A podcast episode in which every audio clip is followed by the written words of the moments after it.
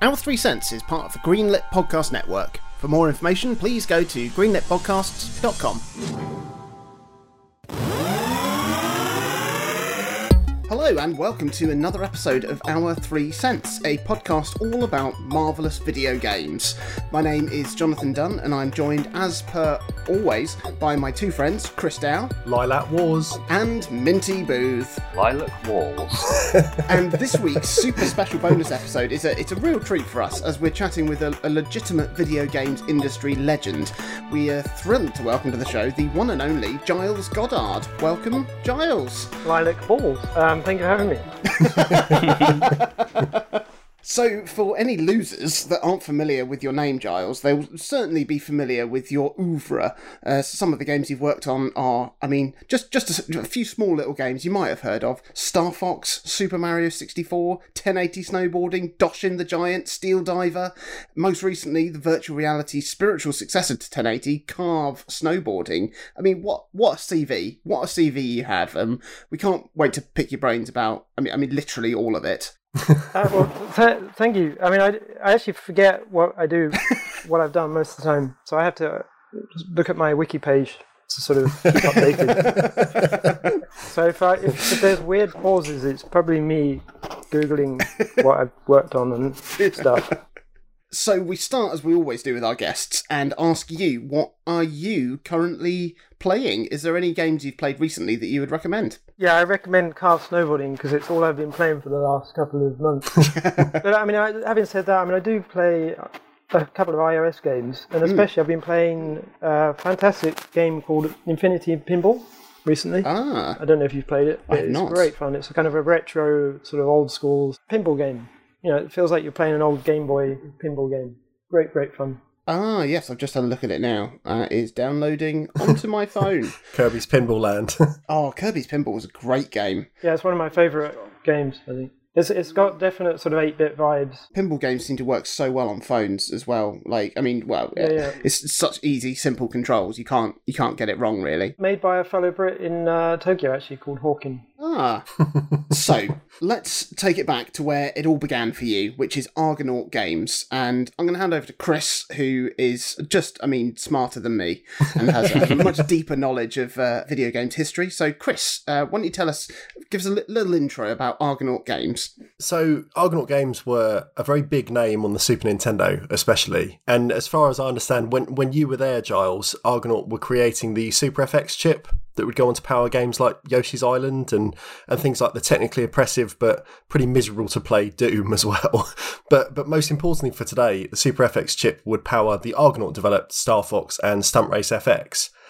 And they're both games that make the humble SNES appear a way more capable machine than it actually is, by way of the chip itself sort of crunching a few numbers below the hood to pump out proper polygon models on a machine that really wasn't in the business of producing them normally. I wanted to ask, for the time, what was it like working on sort of bleeding edge home technology like this, like something very new that was going to really change how sort of 16-bit games looked? I mean, I joined Argonaut when I was really young. I quit school early, didn't do my A-levels. I finished my O-levels. You probably don't know what O-levels and A-levels are. Anyway, they used to be like, before you go to college or uni, whatever, you do some big tests. And I quit those early, went to London to work for Argonaut because they were making 3D games, 3D sort of wireframe games at the time. They just finished Starglider and they were working on Starglider 2. I don't know if you know about those games, but basically Starglider was like a wireframe sort of homage to the early Star Wars arcade machine. Brilliant Star Wars arcade machine. And that was all done by one person, the boss, Jez San. And I was so impressed with that, and I was really into 3D as well. So I was, I wanted to do filled-in 3D, actual polygons. They had a game, Starglider 2, which was doing that. So I said, I need to go and work for them and work on that. So I showed them some stuff, got an interview and got accepted, whatever. Argonaut were always working on the cutting edge of sort of 3D. All the time they were, it was their main thing was, cutting edge 3D. Yeah. So it was kind of a natural thing to move on to the FX chip because that was, they tried some 3D on a non, on a just a raw NES because we didn't have SNESs at those times.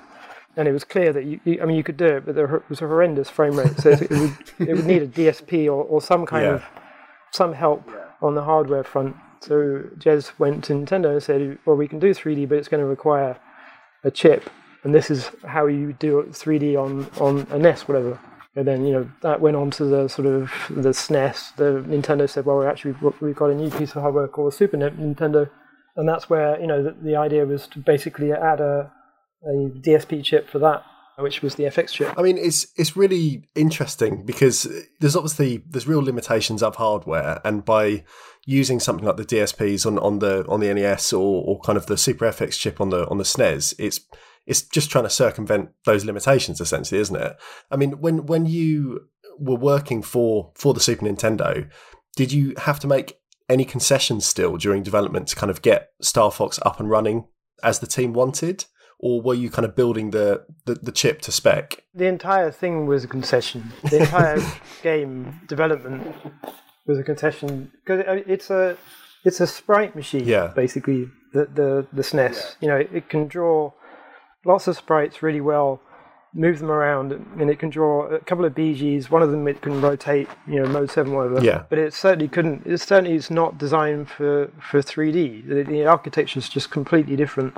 So, yeah, everything was basically to try and design around the SNES almost. Yeah. Or to design stuff as separate from the SNES as possible and then feed it back into the SNES, if you know what I mean? Yeah. So there was no sort of bottlenecks happening anywhere.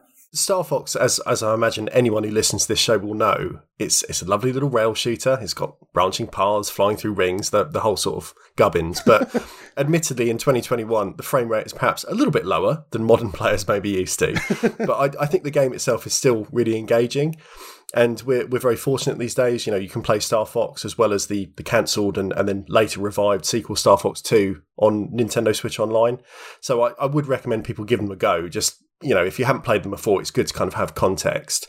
But in developing Star Fox, what were the priorities for the team with that game? Like, was it about still being a fun experience, or was it purely a technical showcase first and foremost, and then everything else was kind of second? That's quite a good question, actually. I mean, it kind of both. Really, we knew we wanted to make a game that was different than, you know, all the flat 2D sprite games, and we wanted to make it a game that was designed for 3D rather than, you know, just sort of converting a game to 3D. Mm. So it was kind of both at the same time, really, I think. Yeah. You know, it was a way of showcasing what this new chip could do, but also using the chip as a tool to make a cool game, if you know what I mean? Yeah, yeah. I mean, following Star Fox, Stunt Race FX is maybe the lesser known of the kind of Argonaut-developed SNES library. It's definitely got its fans, but it's a title that's largely just been left back on the 16-bit machine outside of like little cameos in Smash Bros and things like that. And yet, I think it's a really enjoyable racing game. You know, the Super FX chip helps render proper 3D tracks. You've got polygon races, and it feels really weighty. And perhaps some of this comes from, again, not trying to shit on the technical achievements of the time, but it does have a reduced frame rate, so it's got kind of just a heaviness to it. That heaviness wasn't intentional. Basically, I mean, this is similar to Star Fox, actually. So we start off with just basically a ship or a car, and then you have the flat ground plane and nothing else on the screen. Yeah. And it plays really fluidly. It's like 20 frames a second, which at that time was super fast. Now, obviously, it's kind of laughable, but you know, at the time, 20 frames a second was really smooth. So you design all the dynamics and everything to move at 20 hertz, 20 frames a second, without really thinking about what frame rate independence was. Frame rate independence is basically designing the physics to move at any frame rate. Yeah. Which is, it's kind of taken for granted nowadays, but at the time, it was very much... This is what you can do in a frame, and you know your frame rate. It's either going to be 30 or 60 or 20 or whatever. So you just find your target frame rate and then design for that. Yeah. So the target frame rate for Stunt Race was 20 frames a second. So I designed the physics for that, and it felt really nice and smooth. And then at some point, you know, more and more stuff went in. It went down to sort of, I can't remember what the next one after 20 is. It's like 16 maybe or something. And then went down to 13. You know, it got really low at some point. So you know, when you crash into the wall, all your parts sort of fall apart and then go back together, and it feels really sort of gloopy and and a bit sort of, well, heavy, yeah. That wasn't actually intentional. It was supposed to be more elasticy, yeah. You know, faster feeding. But you know, some people in Nintendo actually like that gloopiness. I think it does work in a weird way because it's obviously it's running on kind of limited hardware compared to what we know now, but it does give it a really unique feeling because the other hits of that era that may be more fondly remembered. So you've got, you know, Mario Kart, you've got F-Zero. They're both very slidey games. And you can really tell, I think, when you play them a lot, that they're games that are having to work with their hardware tricks, like the Mode 7 kind of scaling that you mentioned earlier. And to be honest, you could take the ships from F-Zero and just plonk them down in Mario Kart or the other way round.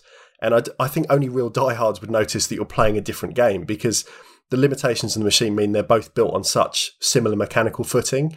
Whereas Stunt Race, because it's being rendered in 3D, is completely its own thing. And it has that sort of chunky knockabout quality where it just felt different. And like you say, some of that does come down to it being kind of a, you know, the frame rate dropping as you're kind of putting more on screen. But I think it has a personality that wasn't really present in a lot of other, like, you know, pseudo 3D driving games of the era. I do get that, but at the time, your number one enemy at the time, being a programmer, is the frame rate. Yeah. Mm. Every time you see the frame drop like that, it's like this horrific thing, and you it's not a good feeling, yeah, seeing your game run slow, yeah. So if you're not a programmer, it probably looks, or it's kind of unique and nice, whatever, but as a programmer, it's not nice to watch. I mean goodness knows what the developers of a game like Faceball 2000 would think. I mean, I often cite Faceball 2000 as a reference point, which, if anyone hasn't played it, it was a first-person shooter on the Game Boy.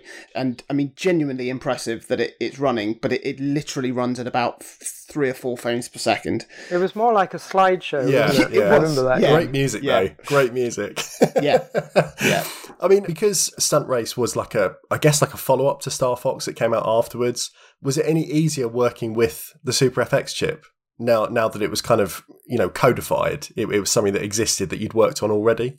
Or did that kind of lead to just everyone pushing for too much in Stunt Race, and that kind of what then, you know, caused kind of the technical limitations again on top of what the SNES might have been struggling with? Well, it was definitely easier because the FX chip had been made, developed and finished, yeah, and it was set in stone. Yeah. When we were making Star Fox, you'd write, you know, a lot of the time we were using dev kits that were running half the speed of the actual final chip. Yeah. So it was very hard to sort of get the feeling of things because everything was running so slow. And also, there was lots of hardware bugs in it, just really gnarly bugs where you'd write a piece of code and sometimes it would work and sometimes it wouldn't, or it would work kind of but then fail, which is, you know, from a software point of view, that's really hard to work with. Yeah. Because you kind of lose, you don't know whether it's your code or the hardware or whatever it is. So it was easier in the fact that we didn't have any of that sort of baggage making it. But then again, it was slightly harder because people were expecting more from the chip this time round, so more textures and more polygons and more this and that and a split screen. Don't you remember? I think there was a split screen mode. Yeah. Which is, you know, pretty horrendous to try and do with that kind of chip. Split screen on a normal SNES with sprites and BGs is basically free. Yeah. Because sprites and BGs, they're based upon scanline timing. You know, if you can say, draw these sprites for these scan lines, draw this BG for these scan lines, it doesn't really matter how many splits you have in the screen. But for 3D, you're having to sort of draw an entire scene and then put it into the actual hardware frame buffer, and then draw another scene, put it into that. So it's a really big job for a chip like that. Yeah, I mean, I imagine then, or I presume that it was a lot easier when you started being able to work on the Nintendo 64 as kind of a step up from the SNES. I mean, Minty's got a few questions he was going to mention about kind of those days, I guess, the projects you worked on around that time for Nintendo as well. Yes. So, Giles, you became one of the first Western programmers to be sent to join Nintendo working in Japan, which must have been quite exciting for you. How did that come about? Well, I mean, that was part of the Star Fox thing where we were just sent over to work with Nintendo. You know, originally it was for a few months, and then it turned into 6 months, and then a year, or whatever. And I just stayed around stayed on at Nintendo, became a full-time employee, whatever. But yeah, I think at the time it was all just quite new and exhilarating, and I didn't really know what Japan was at the time. I thought it was just like some country in Asia. I was extremely naive, I think, at the time. I've been to other counties. I know what East Anglia is like. How different can it be? Yeah, I'd been to Birmingham, I think, and I thought that was exotic. And one of the things that is often, pins to your name is the Mario face intro in Super Mario 64.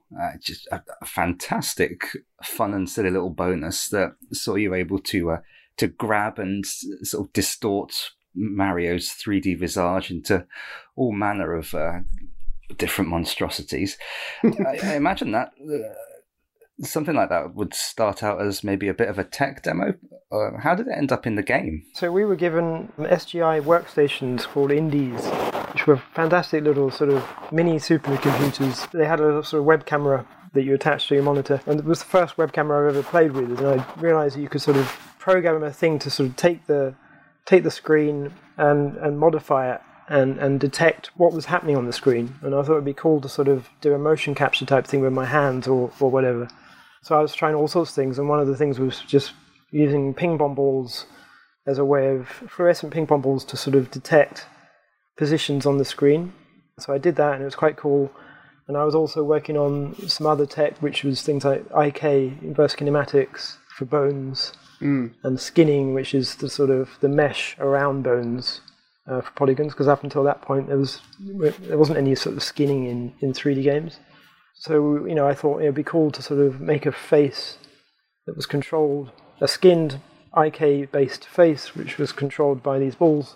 So, I worked with Koizumi San to sort of make a little Mario prototype, and then that was it. Basically, Miyamoto just walked past around one day and thought, that's cool, why don't we put it in the game? And that was it. Very, very, very quick and simple. That's amazing. So, like, one of the other things that's often follows your name when you Google it is 1080 Snowboarding on the N64, which was, a huge success. It was the start of a franchise. How did that game come about? So I think that was part of the IK kind of stuff. I thought it'd be cool to have characters in the game that were animating programmatically. So rather than canned animation sequences, I could sort of have the IK sort of move the character to make it as realistic as possible. So I had a character go down a ski slope. It wasn't a snowboard, it was just a character on some skis, I think. But all the things like the movement of the knees and the bouncingness and the falling over and everything, that was all sort of programmatically animated. But it was extremely difficult to sort of make it look not crap. Yeah. The arms would just flail everywhere, and you'd get into all these horrible situations. So it was kind of a bit of a dead end, but I did think, we could use some of this, like the knees, whatever, use it for like a skier or a snowboarder or something like that. And I just started snowboarding at the time, so I thought, let's go with snowboarding. But Miyamoto, because he was a skier, he wanted to do skiing. Ugh. So we had this kind of... That guy. We have fisticuffs. Yeah, we had fisticuffs for a while. But I managed to convince him that snowboarding was better, because with snowboarding you could do sort of jumps, it's like skating type thing. Whereas the skiing was really old school and really old fashioned and kind of boring. Yeah. So he kind of knew... He saw that the way to go was like the skating sort of trick, crazy side of things rather than the boring old sort of just normal skiing. So I won that. Well done. Well done. I mean, obviously there were a few other like extreme sport games starting to come about. Obviously there was Tony Hawk's Pro Skater, which was on the PlayStation. Over on the Saturn, there was Steep Slope Sliders, which is obviously another snowboarding game, which I'm pretty sure nobody else played. It's really good. I've just remembered that, actually. I totally forgot about Steep Slope Sliders. Such a weird name, isn't it? It is, yeah. It's not easy to say. As a weird piece of trivia, Steep Slope Sliders is made by a company called Cave, who pretty much only do shoot-em-ups, like bullet hell shoot-em-ups, and that's almost the only game they've ever developed that isn't a shoot-em-up. How about that? No idea why. I mean, Steep Slope Sliders is incredibly impressive to run on a 32-bit console, but I mean, what did the N64's increased power offer to sort of expand on, you know, this little burgeoning subgenre of extreme sports games. It had nice pixels. Mm. You know, the PlayStation had lots of pixels and the N64 had nice pixels. Yeah. I'm not trying to be facetious or anything, but that's kind of... That was the thing. It was basically you had two options with 3D. It was either you're going to go for quality or quantity. Yeah. Sony were going for the quantity, and SGI were going for the quality. Yeah. Because SGI were renowned for their sort of film work, whatever. So they knew the importance of lighting and texturing and nice texturing and stuff like that. So I think the difference between the N64 and all the other ones was the fact that the pixels were nicer. As a way to, well, as a perfect segue to bridge the gap to the next generation of Nintendo hardware, there was Doshin the Giant, which started out as an N64 game, and then you were involved in porting it over to the GameCube. And Minty, you're going to tell us a little bit more about Doshin the Giant, I believe. Mm, yeah. So games like Animal Crossing wouldn't come to the West until the N64 title was localized and then spruced up just a little for the GameCube. There was also Cubivore, which was a weird action-based life sim thing that had you romping around as sort of these square approximations of different animals. That was also in development for the N64 and was completely MIA until a GameCube release, although it has been in the news this week that a prototype build of the N64 version was found and dumped online. It was, yeah. And then there was Doshin the Giant, a game that launched as a 64 disc drive exclusive. Nintendo's sadly doomed N64 expansion that aims to bolster that machine's capabilities similar to the Famicom disc system. Doshin is a very weird game that incredibly has a second release, including one in Europe for the GameCube. One of its original designers apparently described the game as Populous meets Mario, and that is about as succinct a description you can afford a game as willfully strange as this. You're a big yellow giant, and you can terraform the environment to support groups of settlers who reward your kind actions with love, and they can also give you hate as well, I believe, and turn you into a red version of yourself called Jashin the Giant. The teeny villagers might make requests of you. They're a yellow elastic deity. They might need shelter from natural disasters. It's a very, very hands-on take on the god genre. Now, you, Giles, were the lead programmer tasked with moving this strange title from the N64 to the GameCube. What was your reaction to the game first and foremost, and what is the porting process like? Well, I didn't actually end up porting it. I just made it from scratch because I looked at the code and I looked at the difference between the N64 and the GameCube and just thought, oh, bleep this, I'm just going to do it from scratch. Fantastic. So that's what I did. I don't think I even considered sort of actually porting it, but I think that was good because I don't think it was a very good game on the N64. Technically wise, I mean, and that's not to diss the people that made it, but just I think it could have done with a rewrite or a rethink about how it all works, and that's what we kind of did. So it definitely wasn't a port; it was more of a sort of Doshin 2 type thing. Mm. I think we used some of the same graphics, but not a lot. Mm. I think it was just me, Ida San, and Kure San, the three of us. Mm. You know, it was before I'd started the studio, so I was sort of freelancing from home and just sort of sending ROMs to Nintendo every couple of days. It was a very weird kind of setup. Literally sending ROMs via sort of courier type thing because there was no other way of sending it. No internet. Yeah, goodness me. I mean, you mentioned there about forming, you know, your own studio as the next stage after kind of doing that freelance work and doing a lot of work pretty extensively, like within the walls of Nintendo. You went on to found a company called Vitei. When you started Vitei, what was it that prompted the decision to kind of go that direction, to found your own development studio? I didn't really have an intention to make a company, I think. It was just Nintendo, so, you know, we've got this game, it's going to be easier if there was a team. So I made a team, made a company to run the team. I mean, in the early days of that company, you directed Rock and Roll Climber, which I was keen to at least try out, but the Wii Shop has been completely switched off for a number of years. And you were also involved in Theta, a puzzle game for the DS, which again I would have played, but it was a Japanese exclusive. I don't have access to it. But shortly after that, you moved on to develop perhaps the highest profile game of Vitei's run, Steel Diver for the 3DS. And I think that was a fascinating release because it was a launch title for the 3DS in the US, and thus was some people's first exposure to the unique opportunities afforded by stereoscopic 3D. I don't know how popular it was in the UK. It came out a few months after the console first launch, so I picked it up a few months down the line.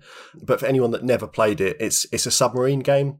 You control your little sub, not directly. Instead of operating it using the face buttons and analog slider, you've got the touchscreen to kind of manipulate different controls of the submarine. Stages are quite short, and eventually, in essence, the game becomes a sort of arcade time trial style racer almost, where you're attempting to shave seconds off your best times while you work through little cave systems and past obstacles and whatever. It also had a really lovely, I guess, like a mini game section where the top screen is like a periscope viewer and the console's gyro sensor is used to aim your shots.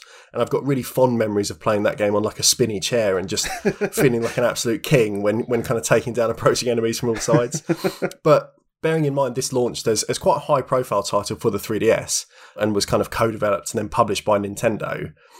How did that relationship come about, Giles? Were you still just in close contact with the people within Nintendo because of Argonaut and working on Doshin and stuff like that? You know, after Theta and whatnot, we ended up sort of getting closer and closer to Nintendo. Theta and Steel Diver, that was two published games, but in between those two, we had like so many prototypes of games that we worked on that were never released or sort of put onto something else or whatever. So we ended up being almost like a sort of extension of EAD. Yeah. So that's how we ended up doing Steel Diver. But Steel Diver was actually a demo from one of Sugiyama-san's demos for the original DS. And we sort of, we took that idea and we sort of, you know, redid the entire thing. But again, a bit like Doshin, we sort of took the basis of the demo and just redid it from scratch, with much nicer sort of physics and everything like that for the DS, not the 3DS. Yeah. So we had it finished and done on the DS, and it was working really nicely. It was going to be a DSiWare title, thing, you know, one of the download things. Yeah. But it scored really, really highly within Nintendo. I think at that point Nintendo had this sort of internal scoring system where if a game wasn't very good, it would go to DSiWare. But if it got over a certain score, it would become an actual proper packaged product. And now, you know, Steel Diver, the DS Steel Diver scored really, really well. So they said, all right, let's make it more than just a DSiWare game. Let's make it a proper package game. So we did that. And then right at the end of that, they suddenly announced the 3DS. Or a new, no, not 3DS. It was the new DS hardware. So they say, all right, rather than launching on DS, can you launch it on this new piece of hardware? So we did it for that. So I had this really long history where it was just getting promoted every couple of years or every year, whatever, to the next biggest thing. But actually, you just reminded me. So we had the original development boards for the 3DS were these big sort of square, bare-boned PCB type things with two screens, one sort of wide screen, literally just printed on the circuit board, and then another screen underneath it, printed on the circuit board. So that's what we were using to develop on for, you know, a good few months, whatever.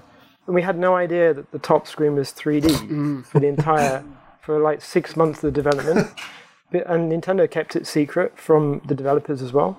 And then they basically, one day, they sent us a little sort of email or note saying, if you poke a number into this register here, the screen will become 3D, and we thought it was like a joke, and we did it. And then suddenly, we looked at the screen, and it was actually 3D, which is incredible. Which was really cool because we'd never heard of lenticular displays, whatever, up until that point. No. We had absolutely no idea that was what it was all about. So yeah, I do remember that day. It's quite cool. I mean, we've talked quite a lot on this show about the 3DS in recent times because I had like a sudden urge a few months back to pick up a new console. I just wanted to experience it again. And it's still a lovely piece of tech. I have a real fondness for the 3DS. Mm.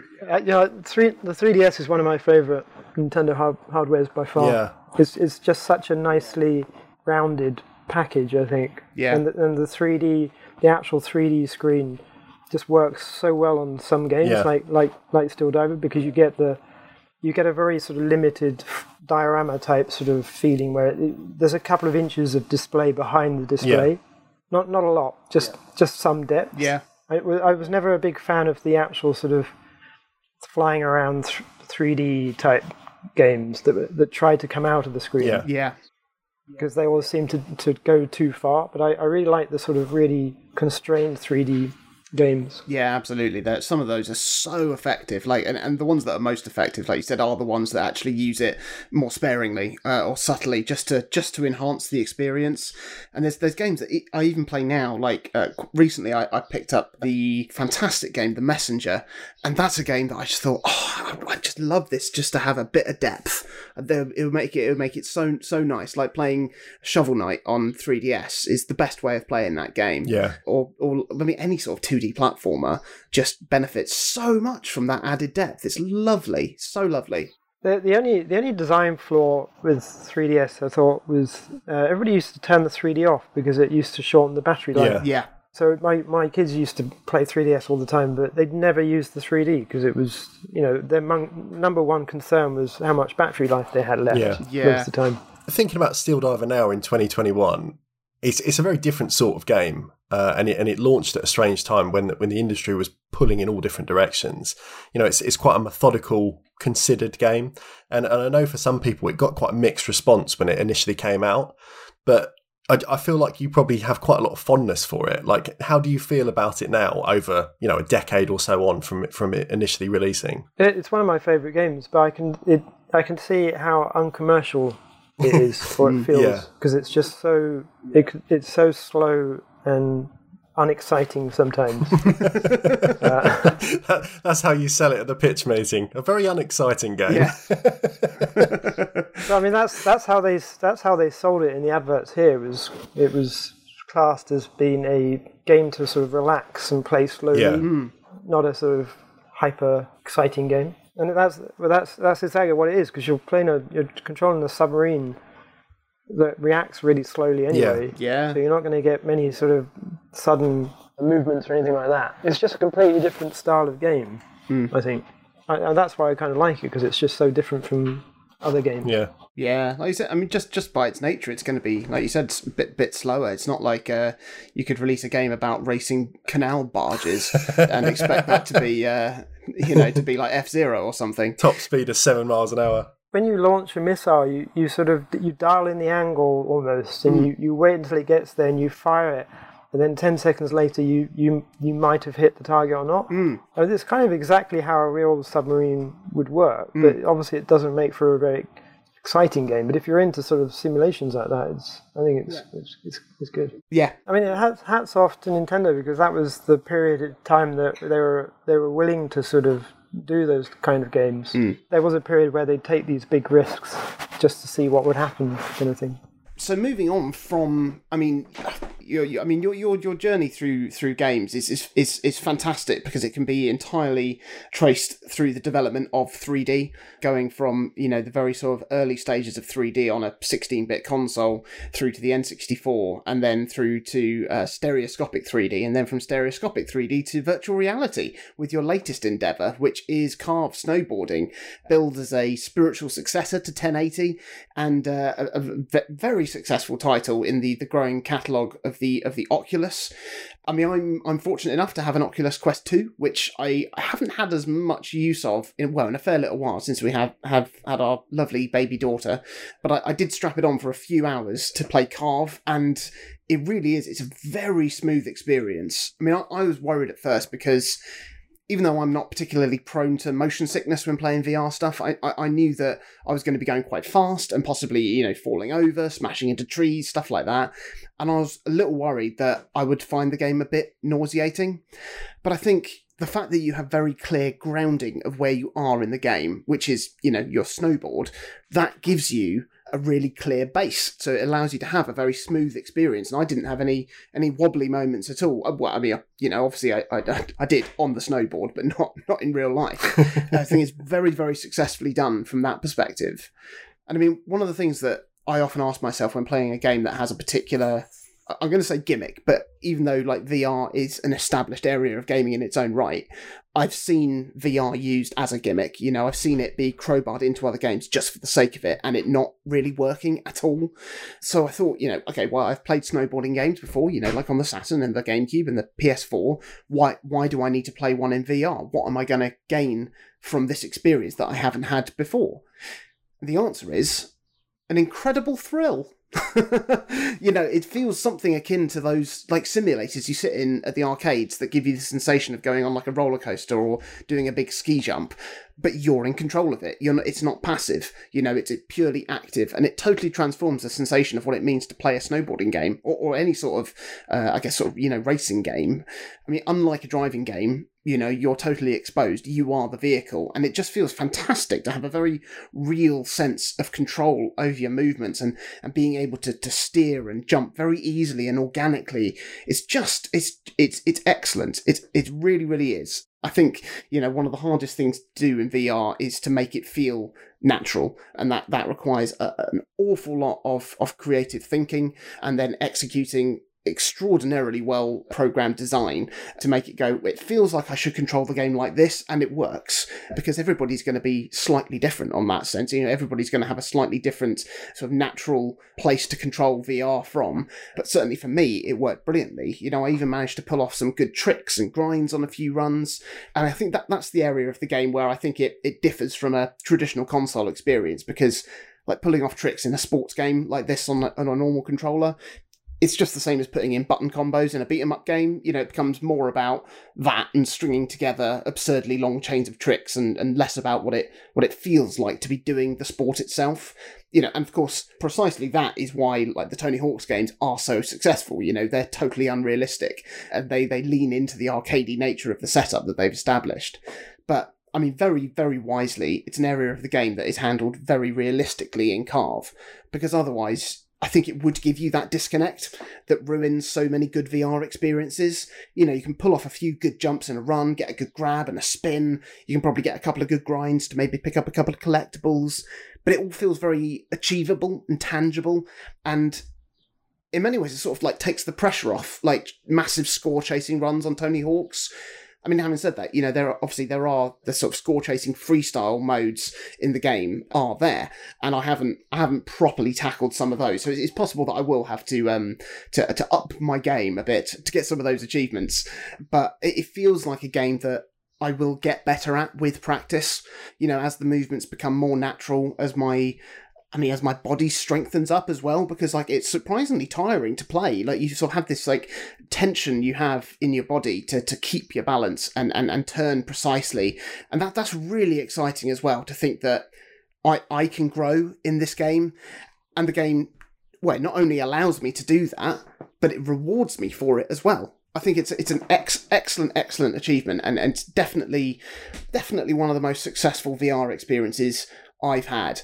So I mean, what was it that led you to return to, you know, to snowboarding after obviously having worked on 1080? What made you go, you know what, I think it's time to get back to the slopes? Well, thanks for that. I mean, I'm glad you enjoyed it. Actually, you remind me that a lot of people have been saying it's really relaxing. It is. Just chilling out with some ambient mixtape and just going down the slopes. I kind of get that, but that definitely wasn't. I guess we didn't really design it for that, but that's definitely a thing that I've noticed playing it, and other people noticed playing it. But yeah, I mean, I guess it started with the DK1, the original Oculus headset from 7 or 8 years ago. We got a few of those, and I thought, you know, I have to make a snowboarding game for this. So I just made some prototypes like many years ago, and just tried various ideas out. And every bit summit we had, it's like a big trade show in Kyoto. Yeah, right. You know, I'd show a little demo and I'd get some feedback and go back for another year. You know, it was a very, very sort of slow burn, part-time type of thing. Probably took, I don't know, 5 years of just playing around with ideas to see what worked and what didn't work. And by that time, we'd already done a few VR titles at Chuhai or the Vitei back room. So we knew what worked and what didn't work with VR in general. Yeah. So I think that's why it feels comfortable compared with a lot of other games, because we know what makes people feel sick in VR now. Yeah. You know, quite well. It's a combination of things like rotating the camera when your head isn't moving. That's probably the number one thing. Sudden jerks of movement, or it's going up and down too fast and stuff like that.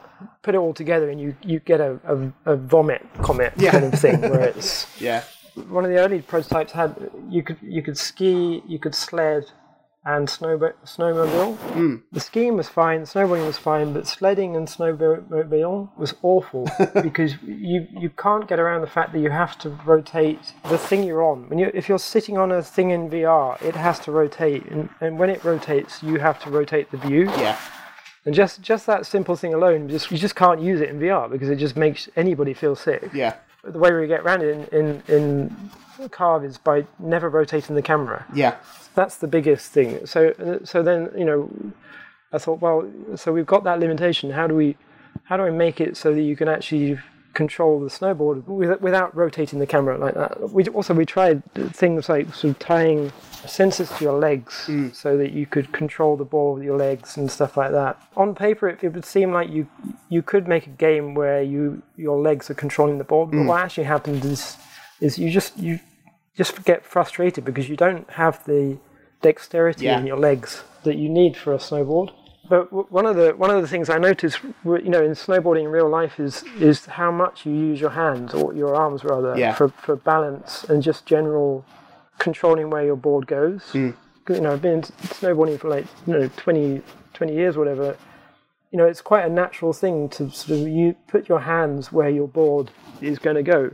So I thought, well, let's, rather than just forget about the legs and forget about everything else, just use your hands and just get the snowboard sort of matching your hands or matching where your feet are.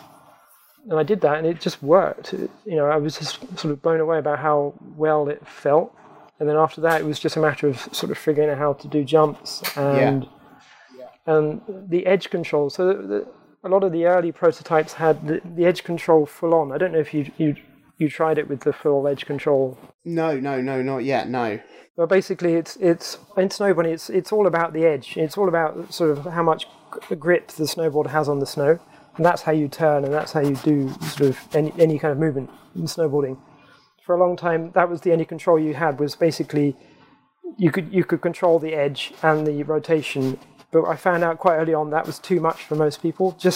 Just controlling the rotation was enough for most people. Yeah. So that we put that into an option for more advanced players. Oh, that's cool. I look forward to having a go at that. It's basically a culmination of many years of just trial and error and seeing what works and seeing what doesn't work. It really is very, very successful. And I'm looking forward to playing more of it. I was also fortunate enough to be able to lend my Oculus to Minty to give the game a go himself. And I mean, for a start, I knew you had him sold on it as soon as he discovered you could go and pet the dog that is in the cabin you start in. I mean, that literally ticks every box in Minty's game qualities list. He was so happy. He saw the dog. I left the room to go and do something. I came back and he was still playing with the dog. But Minty, how did you get on with it outside of that beautiful and fulfilling moment? Oh, before he starts there, can I just add that? So it was my idea to put the dog in. Excellent. And everybody was against it. There were so many points where people said, we don't need a dog, it's going to add too much, it's too confusing, or I don't like dogs, or, you know, whatever the excuse was. Who are these people? And it was me that put my foot down and saying, no, we have to have a dog. Good. And it has to be pettable and cute. And it's not the cutest dog, it's a bit of a mongrel, but, that, you know, it doesn't matter. He's lovely. And I must say, I mean, it genuinely makes for a better gaming experience, having little touches like that. Does it do anything? No. Does it make you feel better? Absolutely. It's lovely. Most games should have that. Yes. Basically. You're preaching to the choir here, certainly when it comes to Minty. How did you get on with it, Minty? Yeah, I had a huge amount of fun with it, actually. I'd say it was probably my first full-body VR experience, if that makes sense, because I played a bit of Tetris Effect back on the old PSVR, which is just, you know, sat down with a controller. You've got the Tetris board in front of you, and that's it. It's lovely. It's very nice. But this was my very first game where you could sort of turn your head and you can just look at everything. It's, it was really remarkable, actually. So Jonathan gave me the headset as you're in the cabin, the log cabin, and to just sort of go from my sort of beige living room to this to this beautiful, warm, wooden-walled place, fire crackling, like a marshmallow gun there that you can sort of pick up and shoot things with, the dog over there. It was immediately immersive and really, really wonderful. Really loved it. I often think back to this sort of technology, and I used to go to a lot of stage technology trade shows when I worked in theatre, and you'd go around all the booths and you'd have sort of people demonstrating like their new tiny lightweight carabiner by having like three people hanging off it at the same time, sort of really showing off what everything can do. You'd have people using the new soundboards and everything, letting you have demos. This feels like those sort of almost unattainably futuristic bits of kit. But it's just a little thing that you put on your head in your living room and you're transported to a completely different world. It's just incredible. And for a snowboarding game, we've said, you know, it's one of those extreme sports that always seems so radical and so cool. But this is just a really lovely, relaxing experience for sure. I just loved how intuitive it was. It was just so gentle to play, and you can really get a decent bit of speed. It's got a gentle, exhilarating quality to it. Although I didn't really ask Jonathan what the controls were in any real detail, so unfortunately I have pulled a muscle in my neck. But once that loosens up a little, I am going to enjoy a little bit more of it. So I want to see what happens when I collect all of the symbols or whatever, or grab the front of the board and do tricks and that sort of thing. Once you're out of the wheelchair. Mm. I mean, I was surprised because I'd already done the tutorial when you start the game, and I wasn't sure how to navigate you to replay that, because it's one of the only downsides of the Oculus is the fact that, like with PSVR, somebody who's sat with you can watch what you're doing on the TV, whereas I can't see what Minty's doing when he's got the headset on, so I couldn't be like, go through the menu, see if you can find the tutorial. You can with the casting to a phone thing, which is actually really cool. Well, I don't know if you've seen that. I didn't know you could do that. That's excellent. Yeah, it's a really cool feature. Oh. You can basically see what the other guy is seeing from just with the phone, Well, there we go. Well, that's that problem solved. So I was actually really surprised at how well you took to the controls. That's a real credit to you, Giles, and the fact that you didn't have a tutorial and you just organically controlled it, Yeah. I mean, obviously you took out your lampshade when you were trying to pull off a trick, but... Oh, yeah. I mean, the goal was not to have any tutorial, but, when we were testing it, it was kind of obvious that people just couldn't really get past that first step. That's why we had the tutorial. Yeah, but if it was my choice, we wouldn't have anything. We'd just be all right. Now you're on the slopes. Now what do you do? You figure out kind of thing. It'd be that kind of thing. Mm. But that's also why we don't really have an explanation for how to do the tricks, because I wanted people to just sort of discover the tricks rather than just being told what to do. Mm. And it's really satisfying when you pull it off. Yeah, yeah. I mean, so one of the things one of the things I wasn't keen on 1080 was the sort of the checklist of tricks to do. Yeah, and you just go through them one by one, almost like a sort of a task list of things to do. I wasn't keen on that. Mm. So I like the idea of just having everything there in the game, but it's up to you to kind of discover it in whatever manner you want, whether it's via Discord chat or via videos on YouTube or whatever. Mm. It's more of a sort of a freestyle way of discovering stuff. I kind of like that idea. That's lovely. So, congratulations on an excellent achievement with Carve. And inevitably, as soon as somebody produces one thing, the following question is, what's next? So, what is next for you? Are you sticking with VR? Are you maybe returning to riff on some of your other previous gaming ideas? Maybe doing an update of Doshin the Giant to play in VR or Star Fox? All of that, apart from maybe the Star Fox thing. No, actually, by the time this comes out, you would have seen that we have a Playdate game coming out, actually. Fantastic. Yeah, that's the second Playdate developer we've spoken to now. It's bizarre, isn't it? Oh, really? Yeah, we spoke with the chaps of a company called RNG Party, who made a typing game called Backspace Buken, and they're developing their next game for the Playdate. I'm very excited for that handheld. I think it looks absolutely stunning. Oh yeah, tell us more. So 6 months ago, or maybe more than a year ago, I took a couple of weeks off from the snowboarding game to make a little Playdate game. But it's a really cool Playdate game. We showed it to a panic and they said, well, this is really cool. Let's have it on the season pass first run type thing. So that's great, and that should be coming out in whenever it comes out. I'm very, very excited to see what you've made. Are you making use of the innovative crank on the console? Well, you can't not do. You can't make a game for the Playdate and ignore that wonderful thing. It's interesting. It's similar to Carve almost, where we designed the game for VR, we don't have a game and put it into VR. We make the game for VR. It's a similar thing for the Playdate thing. We made the game specifically to use the crank rather than coming up with an idea and then putting the crank into it. Yeah, which I love. I love the limitation of the device. The fact you've got a black and white screen. It's a really nice screen, but quite low res. There's only so many things you can do with it, but that forces you to think more about the gameplay than the graphics and whatever. Yeah, absolutely. I really like. And it's such a nice machine to develop on. It's you have a Mac, you've got a simulator on a Mac, you can work on it in a coffee shop or on a plane, whatever. It's just glorious. It's a lovely machine. That's so nice. I'm really excited about it. I think it's a fantastically innovative direction to take games. Obviously, when you have limitations, then that totally exercises your creative problem solving, and that's when you get proper innovation. You get new things, and the idea of just the crank is great. That's really fun. I can't wait to see all the ways that's going to be used, and like you said, just kind of maximizing the potential of just black and white, simple sprite design, very simple design. It's got to be very focused and very clear for it to work, and I think I can't wait. That's very exciting to hear that you're working on that as well, and I think certainly when the Playdate comes out, we'll definitely do a new special on it. Yeah, for sure. May try and get you back for that. A Playdate special would be great. I think it's going to be really popular. I love the thing. Oh, how exciting. But apart from that, we're going to carry on with VR, definitely. Excellent. As a main thing. VR is the future for games, I think, but we're also doing things like the Playdate and other flat screen SKUs and stuff.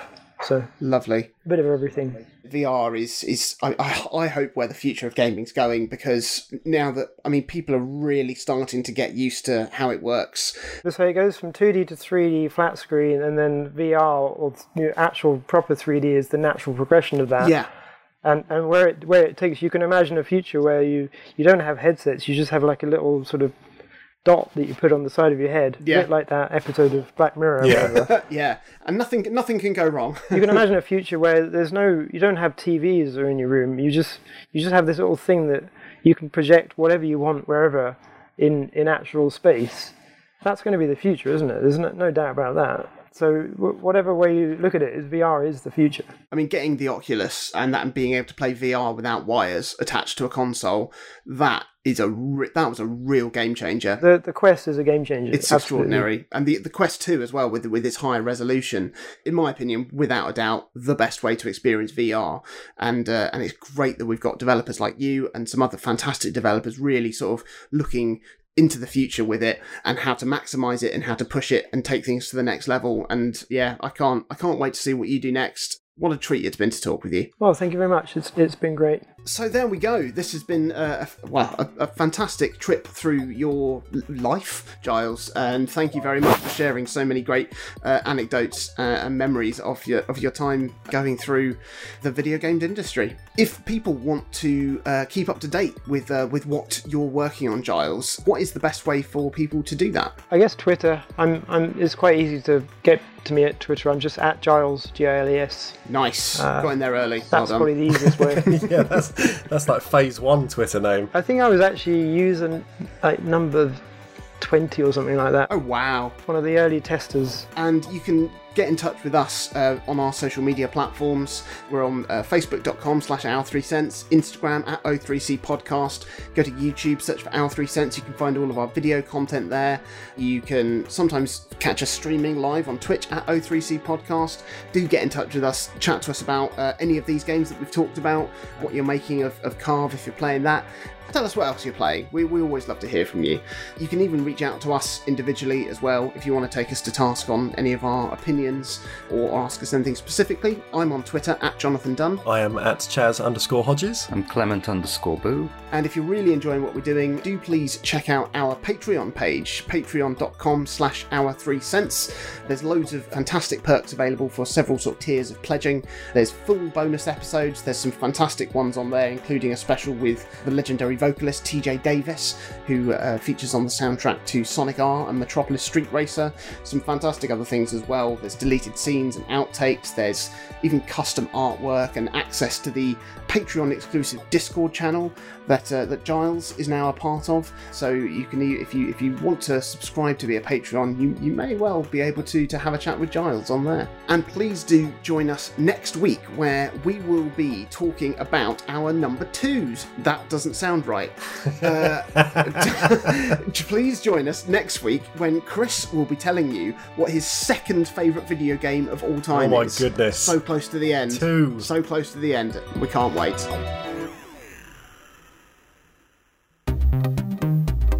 And now a word from our sponsor. And now a word from our sponsor. And now a word from our sponsor. On Apocrypals, we talk about the parts of the Bible that a lot of people skip over. Like the wizard battles. The angel jacuzzis. A goat full of sins.